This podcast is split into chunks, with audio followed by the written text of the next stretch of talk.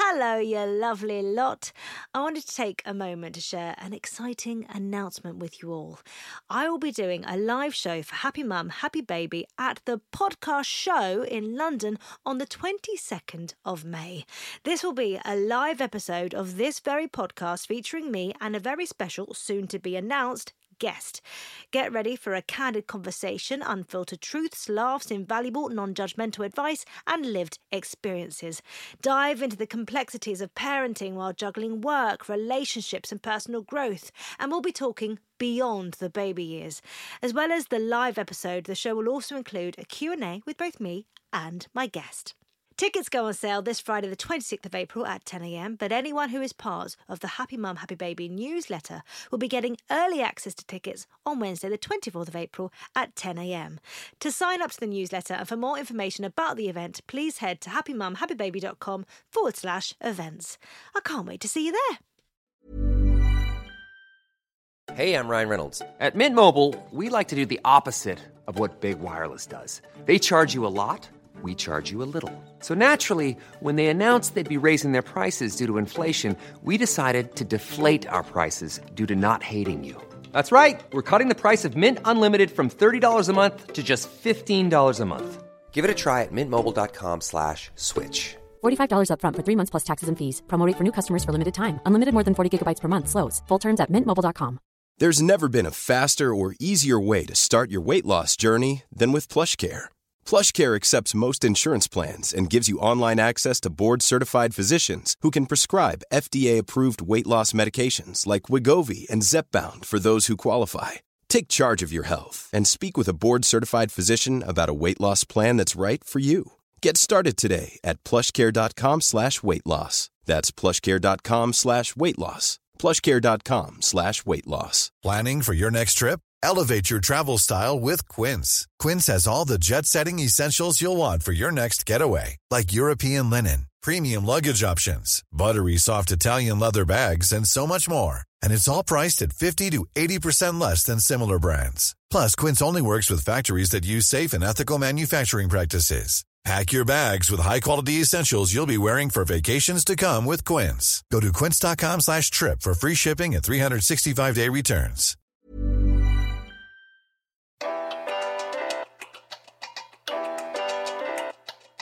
And welcome to Happy Mum, Happy Baby, the podcast.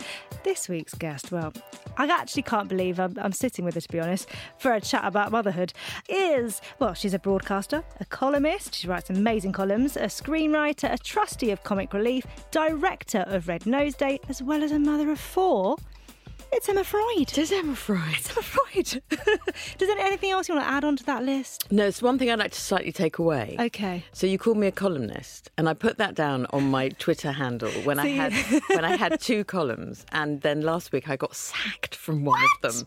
So I think I'm only just a columnist now. I've only got one. Well, that's okay. I'm fine with it. It was a funny moment. I was Yeah. actually sitting down to write my column Oh, no. and got an email That's from okay, the editor. than- uh, it was yeah, after, yeah. definitely better than after. And got an email saying you've already written your last column for us. Bye. Oh, is that it? Pretty much, yeah. And I wrote back. It was for Tatler. There's a new editor. Yeah. He didn't want anyone who'd been a Oh, yeah. contributing editor before.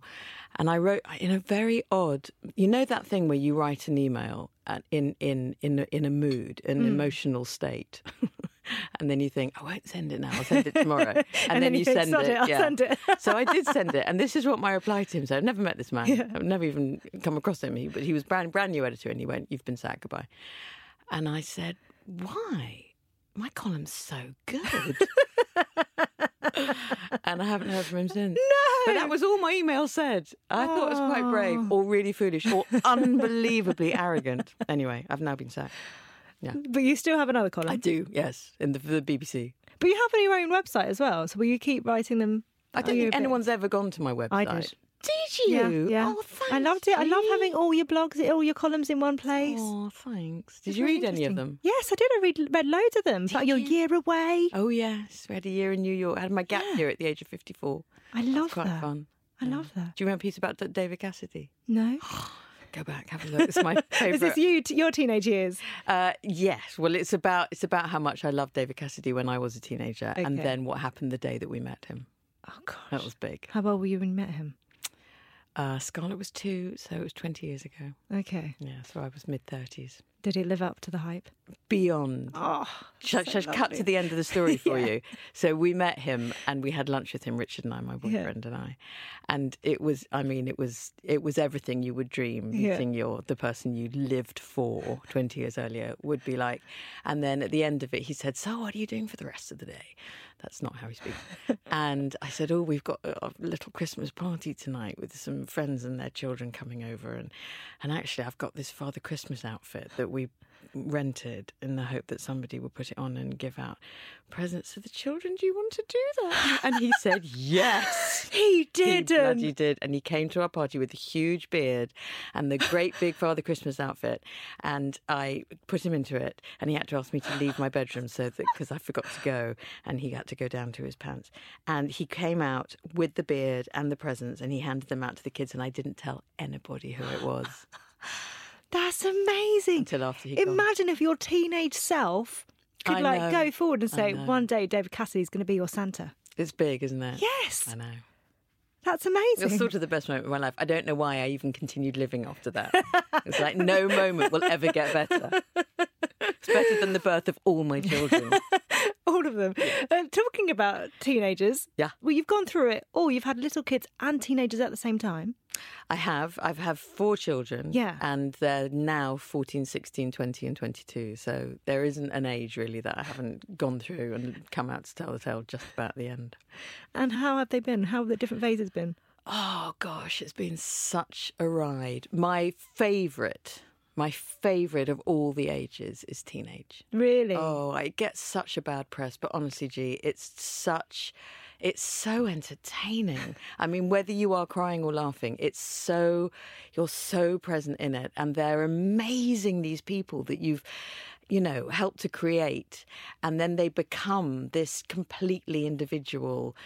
Beautiful, nightmarish, hilarious, awful, fantastic strong-willed, um, you know, completely individual entity, and they live in your house. And it's exciting. It's very exciting. But the thing that you get, which you don't get when they're little, mm. when they're little, it's very taxing on you all over. It's Yep, very yep. taxing physically. It's very taxing trying to get your head around how you're supposed to be doing it. But what it doesn't really tax is the sort of IEQ part of you. Mm. And as soon as they get to teenage, you are. It's like you're an agony aunt Really? pretending not to be an agony aunt or just trying to work out how to navigate it. But also, you find yourself living with your best friends. And you go on holiday with your best friends. And these weird, wonderful people who live in your house actually become the most entertaining people that you know f- in a good and a bad way, but the most vital people that you know. And you kind of don't need any other entertainment because it's all happening under your own roof.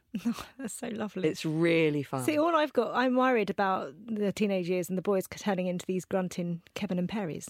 you, you kind of, you know, you get that, but then Yeah. you also get the other side of it, and that they still sit on your lap, and then when they when they say anything, it's so rewarding and interesting and awful. I'm worried though because uh, well, Buzz turns four yesterday, which is going to date this podcast, and I've started thinking about not yet, obviously, but at some point we're going to have to stop like the kissing. and the, no, no, no, my twenty-year-old, I I would do him with tongues if I possibly could, if it wasn't quite so illegal.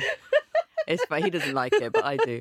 No, you you carry on kissing, and you carry on cuddling, and you carry on snuggling, you carry on holding their hands as you walk down Because the it's just a social. It's something that we put on ourselves, isn't it? It- Yeah, but and and also they'll shrug you off a lot, Yeah. but at- any saying that they persistent. don't, yeah, you you can just sneak the hand straight back in and cuddle and all, no no no. I absolutely insist on as much physical contact as is possible because a lot of the time it isn't. They will push Yeah. you away, but then you just push back.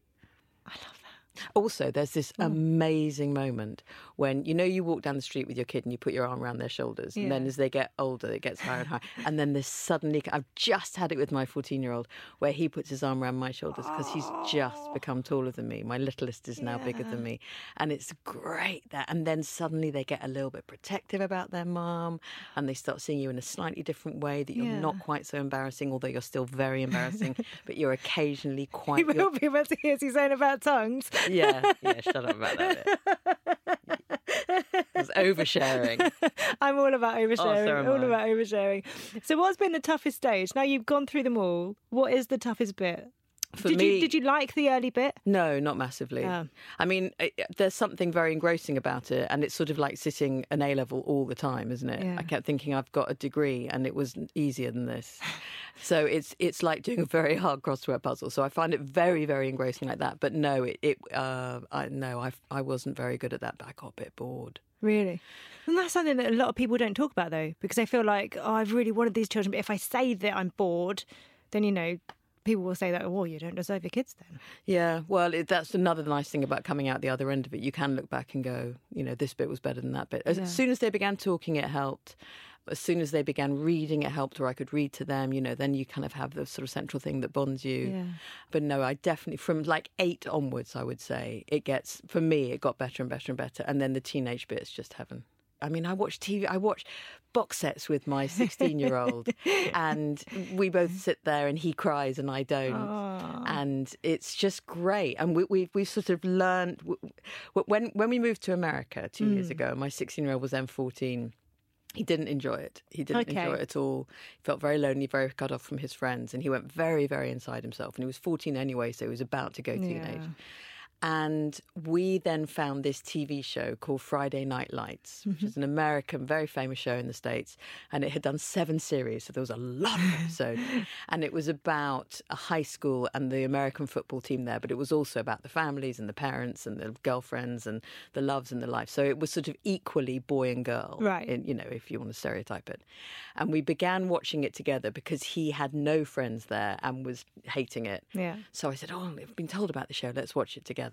And we watched all seven series together. And the conversations that we had during it and after it, as they ticked off the subjects of, you know, miscarriage and abortion and wife beating and abuse at school. And, this, and so we kind of created this. Like a conversation starter. Yeah, it really was. And we watched one episode every night, and it was 45 minutes where we'd sit there at the beginning of the series one on either sides of the sofa, and by about the middle of series three, completely hugging in the middle of the sofa, so excited about this show and what it was going to be able to do for us. And honestly, that show created the relationship that we still have now. That's amazing. I wasn't expecting that at all, but that's how it worked. Because I think so many parents, when when their kids get to teenage years, they worry about losing them. Yeah. You know that that- that so many other things are going to go on, and and you've got to kind of let them go off and live their life and explore and stuff, and and get a bit hormonal and not want to talk to you. It's about getting that back and and retaining that. It is, and I don't. I mean, I wasn't expecting to find it in that route. Yeah. And it hasn't worked like that with my 14 year old now, with my fourth child. But I think, you know, whatever little window you get given, and that was a little window, he was Hmm. very lonely and he eventually began looking around at his family and saying, I don't even like you, but you're the all I've got. And I jumped And now on he it. likes you. it worked. he went from you'll do to actually you're all yeah, right. Yeah, something. What made you go to America in the first place? Because mm. you had two children by that point who were already abroad studying. Is that right? I did. I had two kids at American universities. How hard was that? So it's letting them go. Oh, lovely. Was it? Yeah, really nice. That's the gorgeous thing about the end of the teenage years is by the time they get to 18 and they're beginning to want to move out, you're kind of done anyway. Like, But "Bye, you, oh, is this one thing moving out and going up the road, but another thing Well- moving out and getting on a plane? I guess they, they come home in the holidays. Okay. And there's Skype and there's the family That's true. WhatsApp chat Yeah. and there's phone calls and FaceTime and all of that. So it doesn't feel that different to if they were in Leeds or Sheffield or To Manchester. be honest, if I think about how much I actually see my mum and dad, Exactly. not that different. And they probably live in London, don't they? yeah, Yeah. Essex, yeah, And when I went to university, my parents never came once. no. I mean, literally, I don't even think they knew where I was. well, so there wouldn't have been like the like the communication like there is now. You're No, right. Let's get there in a few, a few days. yeah, exactly. um, so it's that's fine for me as long as they come home on the holiday. I'd hate it if they didn't, but you know, I'd get to see them enough, and we talk a lot. But so two of them had already gone to the states, and then we decided to try doing Red Nose Day in America. Mm-hmm. So Richard, my boyfriend, who started Red Nose Day here, began Red Nose Day USA, and we moved to America for a year to try and get it off the ground. And he was also working for the United Nations as an ambassador, so he spent the year doing one or the other. And I thought it would. I mean, obviously, I, as director of Red Nose Day UK, I wanted to support him doing Red Nose Day America, and I thought it would be an adventure. Yeah. And I'd always wanted to live abroad properly for a year, and the kids were at the age where they could easily come out of school. They didn't have a set of exams coming Yeah. up or a you know graduation into another school, so it didn't matter too much with them if they had a bit of a wobbly academic year. Yeah. So we took them out of their schools here. We rented out our house, which paid for their school fees and our house in America and the flights. it worked really well. And uh, we put them into schools in New York. We rented a little house in the West Village and we had this amazing year. And I also took, for the first time ever, I took a column, a weekly column for the Telegraph. And so I wrote about living in New York every week for a year. Yeah. And that turned it into even more of an adventure than it had been because I had to have something to write about every week. And I did do an entire column once about the school run, which is a bit of a stretch and really not my finest work. And then had to go, okay, I really need to work on this. So I began looking for New York adventures that were kind of age, either age appropriate or age inappropriate. Okay. And just having, you know, an English woman abroad type experiences. Yeah. So, you know, one week I went to seven different psychics to find out, you know, what they were going to say about my future. I went with no Were they all completely different? completely different, obviously. um, I did no pants on the subway day. Okay. In the middle of January, which is a thing there, Right. Where thousands, I mean, actually tens and sometimes hundreds of thousands of people ride the subway in the middle of January when it is minus ten Yeah, yeah, degrees yeah. with no pants, i.e., trousers. Yeah, on. yeah, You're yeah. allowed to wear your pants as Okay. in knickers. Yeah. My parent kids really loved So- that day. Why? No, they hated it. They Did you just do it for one day? Yeah. Were the kids with you? Uh, no, but they saw the photos. they they were so disgusted. It was To be honest, fantastic. I have seen the photo and you've got lovely legs, so it's all fine. Very much. Uh, so yeah, I just did a different thing every week and wrote about it. We went, you know, we went to a ranch and we herded cows across a valley, and you know, we did all that sort of thing. And, And was it lovely as a family to be going over and, and experiencing that together? yeah, it was very bonding. Yeah. very, very. We became much closer than we would have done. I know you you were working over there, but I think when you're working here and you're stuck in a rut and you're doing the same thing all the time, it's hard to get everyone together and to really re, like regroup.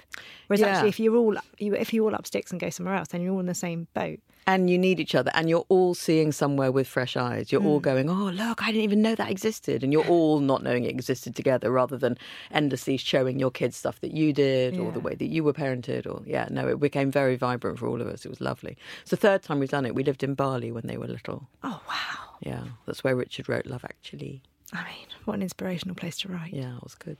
How have you managed the work life balance? complicatedly. Mm. I have to rebalance it all the time. When I was endlessly getting it wrong, I thought in a few years' time I will have nailed this. I'll, I'll crack it. And Yeah. I'm 56 now and I haven't cracked it yet. And I still have to daily, if not hourly, have to look at myself and go, okay, I need to change this again. I think we're just so used to looking at other people and going, she's just getting that balance right. Whereas actually, I, I regularly find myself messaging friends and going, I've not got this right. Yeah. And everyone who people who I think have it all together, and they're like, no, no, neither have I. No, but you know, I think we're very hard on ourselves when we don't get it right. Hmm. And in the same way that you might have one day where you, you know, you eat uh, two bars of chocolate, you go, oh, I shouldn't have really done that. But that doesn't mean that you've let your entire diet down. Yeah. It just means the next day you go, oh, not going to do that today. I'm Yeah. just going to have a bit of a healthy day. And I think it's the same, but I think every time we get it wrong, we go, I failed in my life. and I think it's just a question of going, okay, this week didn't work so well, onwards. You know, So true. and the joy, the absolute privilege that I am very, very aware is a privilege, is being a freelancer and being allowed to call my own shots Mm-hmm. Yeah. in these things. Even with Red Nose Day, I can up it and down it according to, you know, what's going on at home, what's going on with Richard. You know, I, I work with him and I do the scripts for Well, him. because that's also really important, isn't it? And making sure that as a couple you have time. Well, I think it's, if you have a good relationship, it's normally therefore deprioritized, Mm. Yeah. Mm-hmm. which makes it not a good relationship. So then you have to up the priority of Yeah. that, and then you go back to having a good relationship, and then you deprioritize it again. That's why it always needs rebalancing Yeah. because it always changes. Is it nice then when you're working together? Richard and I have always worked together, and I can't imagine not working together. It's Yeah. the best thing that we do. He he asked me to script edit the very first thing he wrote when we started going out together 27 years ago, And I said, I've never script edited, and thanks very much for the compliment, but honestly, I haven't a clue what I would do. And he said, No, no, no, but we've talked about this particular film Yeah. so much and what I'm trying to do with it and what I'd like it to be like. And we've endlessly discussed the characters and things. And he said, You know what I am trying to aim for. So if you script edit it, your only agenda will be trying to help me get the thing in the shape that I want it to get in. You won't be looking at how much money it will make, mm-hmm. who we could cast it for, whether it'll have an American audience. You'll just be looking at is this the thing that he passionately wants to write? So I thought, okay, well, that's literally all I can bring to the table, and it was that was all he needed. So I've done that ever since. Having so much going on though with comic relief, I don't, I can't, I don't know timings of what was happening before Scarlett arrived. But was it difficult to go? Okay, I'm going to bring motherhood into this as well. No, it wasn't. I was very ready for it. Yeah. I'd been working as a TV presenter for 15 years. And I'd been working as a script editor for Richard. We'd already made Four Weddings and a Funeral Right. and Bernard and the Genie and um, Vicar of Dibley, That one. that amazing one. that one. so we'd done those three together, and I was kind of over the TV presenting side of Yeah. thing. I'd really loved it. I'd gone much further than I ever thought I would be able to. I'd always thought that my career was going to be as a PA in the gallery on a TV show with a script, with a clipboard and a pen. That was really all I was aiming at. And then I managed to get uh, work presenting, and then presenting kid shows, and then presenting news, and then presenting hmm. documentary series and you know chat shows suddenly. And it was like oh i never thought this would happen and how amazing that it has. And i'm done now. That was, that was enough. Yeah you know it was Yeah. just it was enough. Yeah. so I was completely ready to have the kids. And knowing that I would always carry on with Richard and that I, my work with Red Nose Day was also beginning to heat up. So i had Right. gone from licking envelopes there to helping out on reception to doing a little bit here and there to, I, you know, working up towards being creative director and then director of Red Nose Day. Yeah. So actually, it all kind of morphed in my 30s from one career to another. And the kids actually fitted quite nicely into that. And I never had to take a very long contract with anything that I was doing. Everything that I did was flexible. So I could always work it around having babies. But having so many things and juggling, you know, you were saying about bored, being bored. It's not surprising when, as a mum, you're kind of focused on the baby, and actually, there are so many other things that you're used to juggling. It's like a one job, but actually, you're used to juggling so many balls. But being a mum is like juggling a whole load of balls oh, as well, Oh, don't you yeah, find? Yeah. Because you got their their health, and Yeah. you've got their education, and you've got the fun, and you've got they've got to be clean, and they've got to do reading. You know, it's they got to brush their teeth. Yeah. I mean, it, that's a you know, it's got its own you know mechanic. So, did you take time off? yeah, yeah, yeah, loads. Did you? Yeah, absolutely loads, and I still do.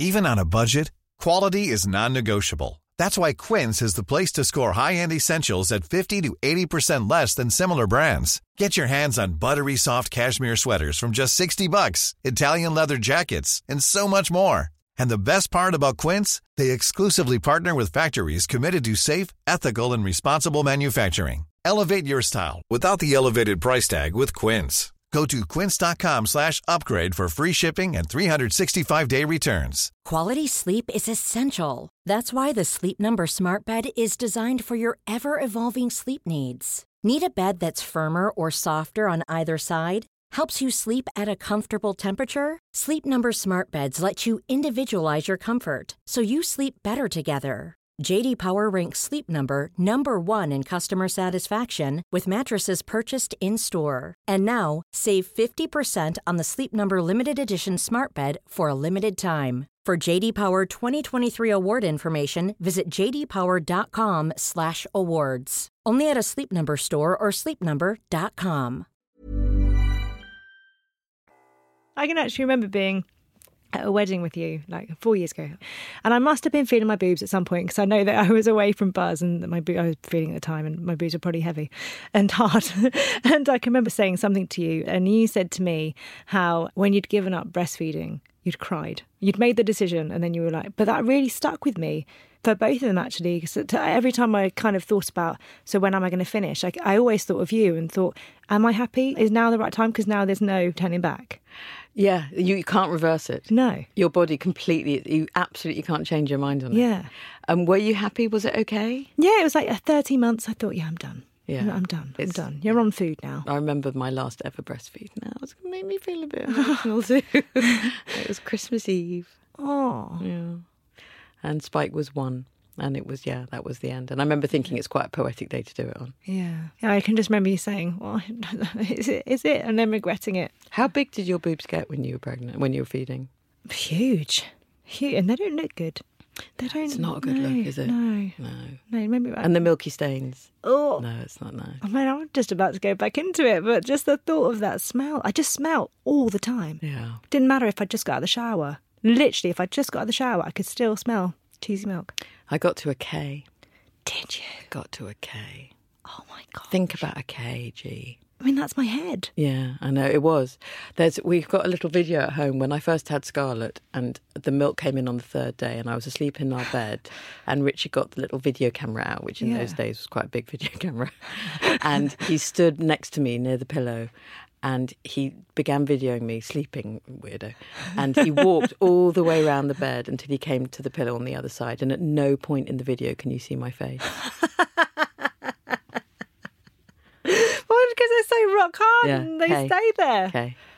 Oh Yeah, it wasn't, wasn't a good look. So, with the work that you do for Comic Relief and Red Nose Day, has it affected the way that you bring up the kids? Because I mean, Scarlett's online now. She's blogging, and and she seems so kind and so empathetic, and just a wonderful human. And you know, she's a, she's an activist, and she's she's spreading love everywhere.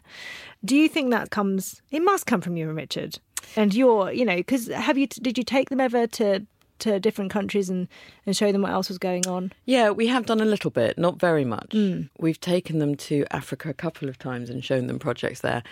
It's hard that I don't know. You know, when they get bigger, it's really, really difficult to see Yeah. which bits of them are because of you, which bits of them are despite you, which bits of them were going to happen regardless of you. And you can't really take ownership of any of it. You just have to kind of hope that the whole muddle ends up with something that, you know, is is vaguely harmonious and they're not dead. I mean, that's that's as much as I think you can aim for. And actually, the lower your expectations, the better, really, by the time you get to teenage. But with all our kids, what we have tried to do is to get them engaged with Red Nose Day mm-hmm. and Sport Relief when it happens. And that's something actually I think you did with all children everywhere. Because Well- I, for me, it felt like the first charity thing that I did was definitely a Red Nose Day. Was it? related. Yeah, and it Oh. felt like such a big celebration every every year when it came around. It was something that all kids could get involved with. Well, I'm thrilled to hear that. But you know, because what because I'm director and because that's what I do most of the time, I'm endlessly hearing about kids who have you know done a marathon in their wheelchairs and you know done extraordinary things, gone without sweets for two years to give all the sweet money to us and stuff like that. So I was always quite ambitious that our Yeah. children would do something significant. And I remember the first year that Jake, my first, my eldest son, was old enough to re- choose his own thing to do for Comic Relief and then do it. And he did a sponsored sweetathon day. Did he just do loads of He just ate as many sweets as he possibly could. And we were a little bit like, okay, it's nice. you're doing it. We could have hoped it might be a little bit more meaningful. And then the next year, he did a watching all of the Harry Potter movies in a row. I mean, he is all night. selfless, isn't he? Yeah, he and he managed to give, give, raise give. seventeen pounds, all of which he spent on takeaway pizza while he was watching that. Oh my None of it worked. and then there was one very special year where, for sport relief, he decided that he was going to duct tape his younger brother to our front door. So, and Spike was only about six at the time. So he put him like up a little step ladder, duct taped him onto the door with about four reels of duct tape, and then took the step ladder away and just left him there, including one bit of duct tape over his mouth. No. Yeah. Did you know this was happening? Did Yeah, we have to it was quite funny. And then he took a photo of it and he sent the photograph round to all of Spike's godparents and said, but give some money to sport relief or the kid stays there all night. And we raised £2,000. No. 2,000 quid. He also put it online and it got a bit of, you know, traction. But that was great. So he sort of redeemed Yeah, he's getting there. Sort of, Yeah, yeah. yeah. Yeah, but it's been slightly disappointing that the children haven't Right. you know, done the marathon. They've really gone the easy route. There's still time. They're Yeah, young. maybe. They're young. But Scarlett's doing so much now. She is. She she has become very very politicized, which mm. makes me so proud. And then this thing happens, G, and you're going to love it when this happens, which is that they begin teaching you. so I literally I learn more from my daughter. Um, who's 22 than from any other part of my life, than from any book I read, from any podcast I listen to. She's, a, I mean, she's now like my education. Yeah. It's brilliant that. and actually, the same with my son, who's begun doing a load of improv, and he takes me to improv shows and things that I would. And then my sixteen-year-old starts.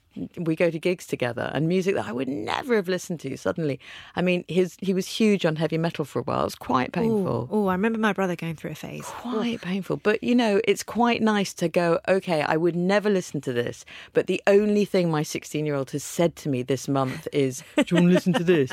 So I, you know, I kind of got to Yeah, go there, and yeah. you kind of go, "Okay, okay, I can hear that's quite an interesting drum beat." Take whatever you can. and it's an interesting drum beat. but we were talking earlier about Scarlett, and, and you two have been, you've written uh, an article together about her depression Yeah. and helping helping her through it and with your bond and everything. That must have been really difficult as as a mum to watch your daughter going going through something like that. I mean, so Tom's bipolar, and I have to. I, I'm very aware of when it happens, but I know there's only so much I can do. Yeah, that boundary is crucial, isn't it? Yeah, Um, as a parent, it's it's awful. You know, it's sort of the worst thing. And Scarlett got very ill at the age of fourteen with a physical problem, which was so uh, debilitating that once, even when we sorted out the physical problem, two and a half years later. The depression that it caused then was further debilitating for the next couple of years. So we had five really, really tough years with mm. her, and she had five years living in hell, really and it's incredibly tough. But as a parent, just like when they their nappies burst, or when they're projectile vomiting, or when they're really hating school at nursery level, or mm. you know whatever it is, rather than having an emotional response to it, you go practical, don't Yeah. you? You go, oh, okay, we'll get the wet wipes and we'll clear that up yeah. rather than going, I hate this too. And when your 14, 15, 16, 17, 18, 19 year old daughter becomes, you know, clinically depressed and, and having with, you know, and terribly, terribly sick physically as well, all you can do, all I could do, you know, was to do what I could do. Mm. And you, and finding out, just like you do with Tom, finding out the places where you're, ability to help but starts and stops mm. is the puzzle that you're aiming to to try and achieve. And it's it's really hard and you want to make everything better and you can't. Yeah. and you can only do what you can do and you do it to the best of your ability and after that you just have to let yourself off the hook but yeah it was really difficult. I mean it was that was the hardest thing i've ever done in my life and Yeah. i i don't think i'll ever have to face anything as hard again and i hope she never does. But it has you know i used to hate it when she was first sick and people would say oh it'll i know it's awful now but it'll be the making of her and i'm sure she'll emerge much stronger by the end and you kind of thought, you know, if, after a month I'd have bought that, but it's now been three years, four years, five years. And to see your daughter like that. So tough. But having now seen her come out of it seven years later, actually, she is so much more extraordinary as a human now because of the hell that she lived through than she would have been had she just gone to school, maybe gone to college, got a job. You know, she's a very unusual and feisty person. She's not problem free. She still has terribly dark days. Her hair is so fluorescent purple it sometimes hurts my eyes. Um, but she's she's a she's a heck of a she's she's an extraordinary girl.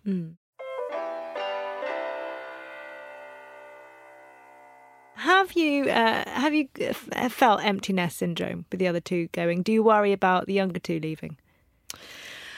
Um, That's a good question. No, I haven't. I felt I felt I feel pangs of missing for the big two who've gone, but I've still got the little two at home, and I feel the sixteen-year-old beginning to, you know, emotionally leave really? the nest. So I'm aware that that is going to come, and while there's a kind of rush of, but I like a noisy house. I like a messy house. I like it when it's chaotic and busy. I love it when they have their friends over. Um, I also think that as soon as they do move out, I'll create something else That's that will true. come along and fill it. And I'm excited about that. Yeah. I'm excited about getting older. I was quite excited when I got the sack from Tatler. I thought, okay, something else. I'm going to find something else to fill that I've little got gap. space, I've got space. exactly. so I think as long as I don't wallow in the missing, and as long as I kick in with something going, okay, we're we're going to do that cruise. You know that thing that people do. We do. We'll never do the cruise, by the way. But you know, something. There will Yeah. Be something that will happen, and I'm excited about that. Yeah. Even when your youngest goes? Because I imagine that must be. I think uh, for me, so when Buddy started nursery recently, I was put like, oh, he's sad, but he's he's sort of the bullshit one anyway. He's he's fine, but I think knowing that I've got a third one, it kind Yeah. of took a, it took that away a little bit. Whereas I think the next one, when they go off and realizing that that might be my last child going off to nursery or going off to school, I do think I'm going to feel a bit. Well, I'm emotional anyway. Do you know? I think there's a sort of an amazing thing that happens naturally with parenting, which is that by the time they go, you're kind of ready for it. Yeah.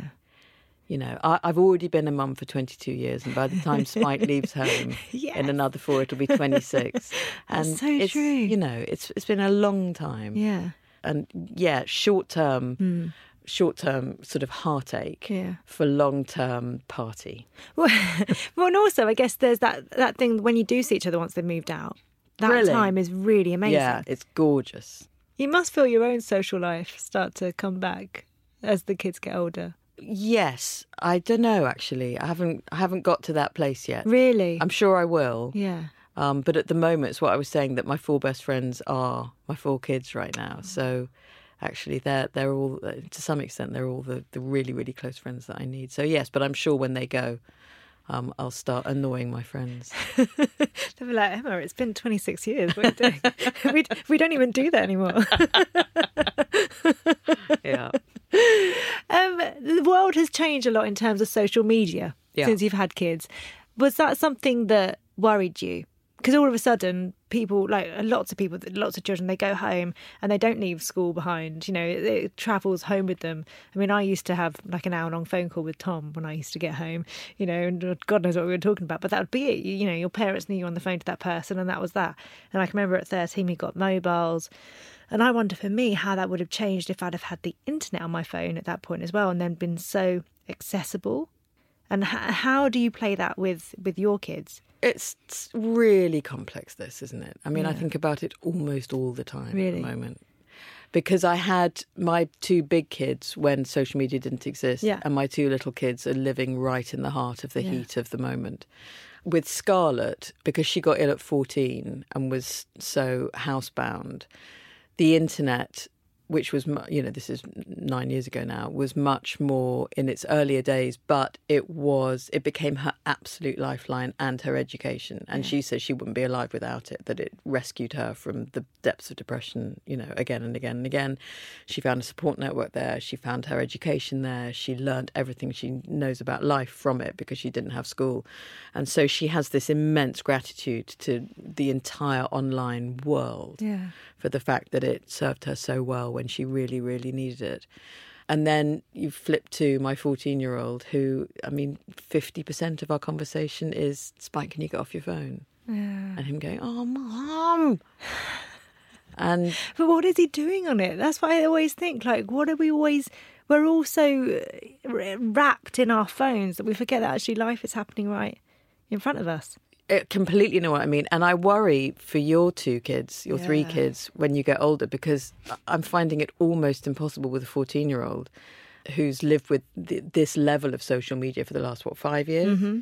But your kids will have been born into it. Yeah. You know, I've no idea what, I mean, you probably won't do communicating through your mouth by the time they're teenagers, will you? You know, it'll be something else. So I don't know. I think it's incredibly difficult. I think it's a massive problem. I have no, I mean, we limit our teenagers Mm-hmm. massively. It's the only way I know how to do it. But But it's no gif- no different to when we were younger, especially with the, telly. boys, with the telly or with video games. Like my, I know that my brother and my sister, because they were both into video games, had like a time limit of what they were allowed to play on it for. You know, so I guess it's no different to to that. And yet it is because, you know, Spike will have to have his phone when he doesn't have to, but it is convenient for him to have his phone when he goes to school because Yep. if he gets into trouble or if he needs to get an Uber or if he has to get Citymapper to work out how to get to his basketball match after the game and then how's he going to get home and he needs to communicate with me on the WhatsApp and you know, so you have to have your phone about you at all times. Yeah. So how do you limit that?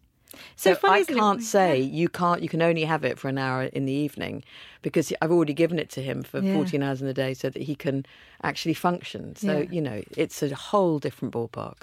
And they do. They literally help us function. And he sees me functioning on mine. Yeah. So it's you know most of the time I'm looking at my phone when I'm shouting at him, telling him to get off his. None of that works. He's not even looking at him. Can you just get off It- your phone? absolutely that. so I completely haven't worked out how to make that work, and Yeah. I'm sure we'll all be casualties of that in the long term. I guess a, a large part of it is is making sure they're aware of the good good places on the on the internet. Because I think you know it gets such a bad rep, but actually, like for Scarlett, actually, it it has amazing communities on there of really supportive people, and it's not all about trolls and negativity and No, and and Spike, my boy, knows.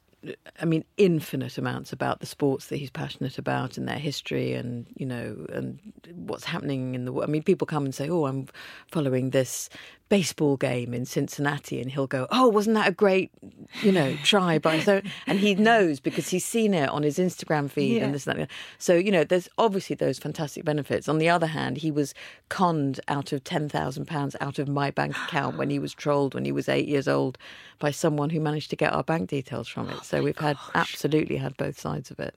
oh my gosh, Yeah, it's a you know scary world out there. yeah. I mean, take us back to you know the simplicity of like things like Love Actually. take us there, Emma. Take us there. can't. It's over.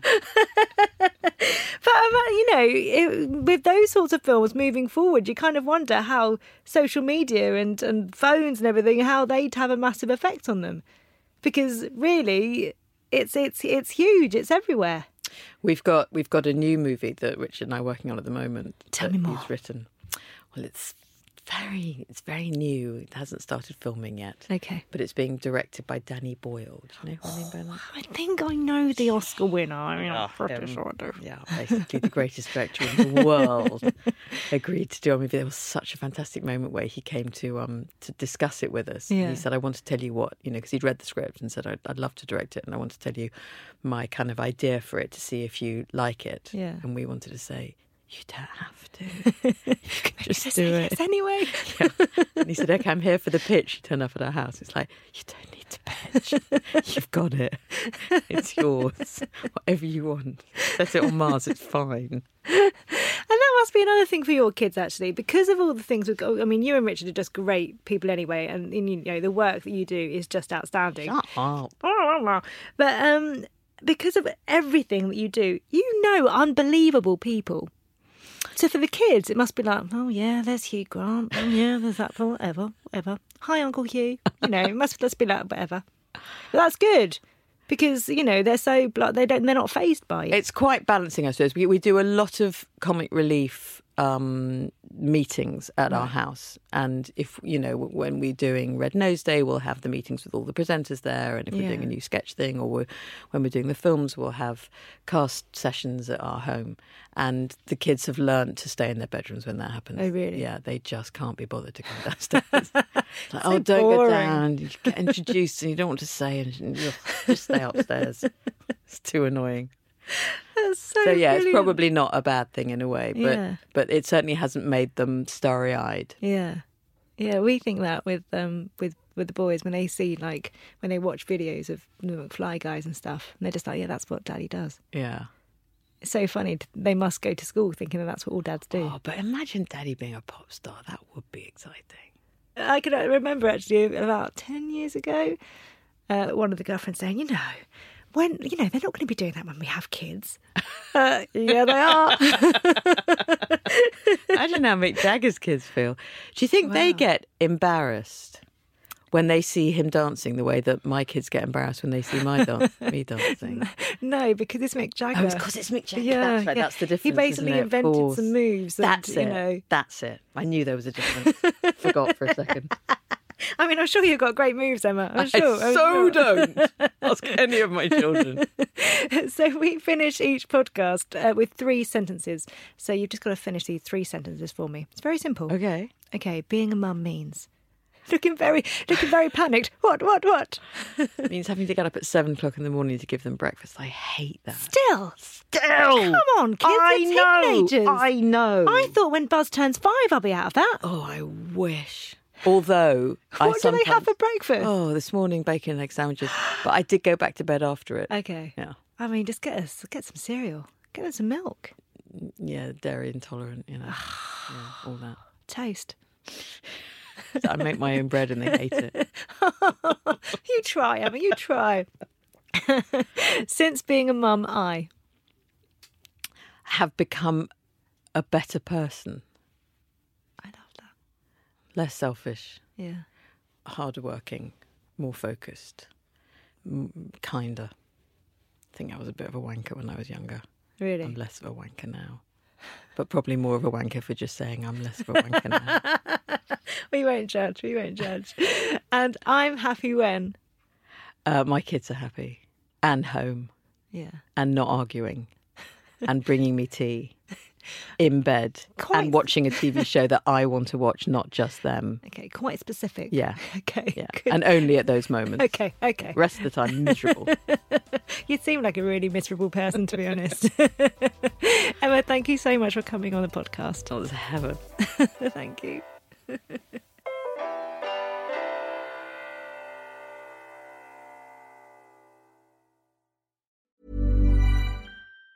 Even on a budget, quality is non-negotiable. That's why Quince is the place to score high-end essentials at 50 to 80% less than similar brands. Get your hands on buttery soft cashmere sweaters from just 60 bucks, Italian leather jackets, and so much more. And the best part about Quince, they exclusively partner with factories committed to safe, ethical, and responsible manufacturing. Elevate your style without the elevated price tag with Quince. Go to quince.com slash upgrade for free shipping and 365-day returns. Hi, I'm Daniel, founder of Pretty Litter. Did you know cats tend to hide symptoms of sickness and pain? I learned this the hard way after losing my cat, Gingy. So I created Pretty Litter, a health monitoring litter that helps detect early signs of illness by changing colors, saving you money and potentially your cat's life. Pretty Litter is veterinarian developed, and it's the easiest way to keep tabs on your fur baby's health right at home. Go to prettylitter.com and use code ACAST for 20% off your first order and a free cat toy. Terms and conditions apply. See site for details.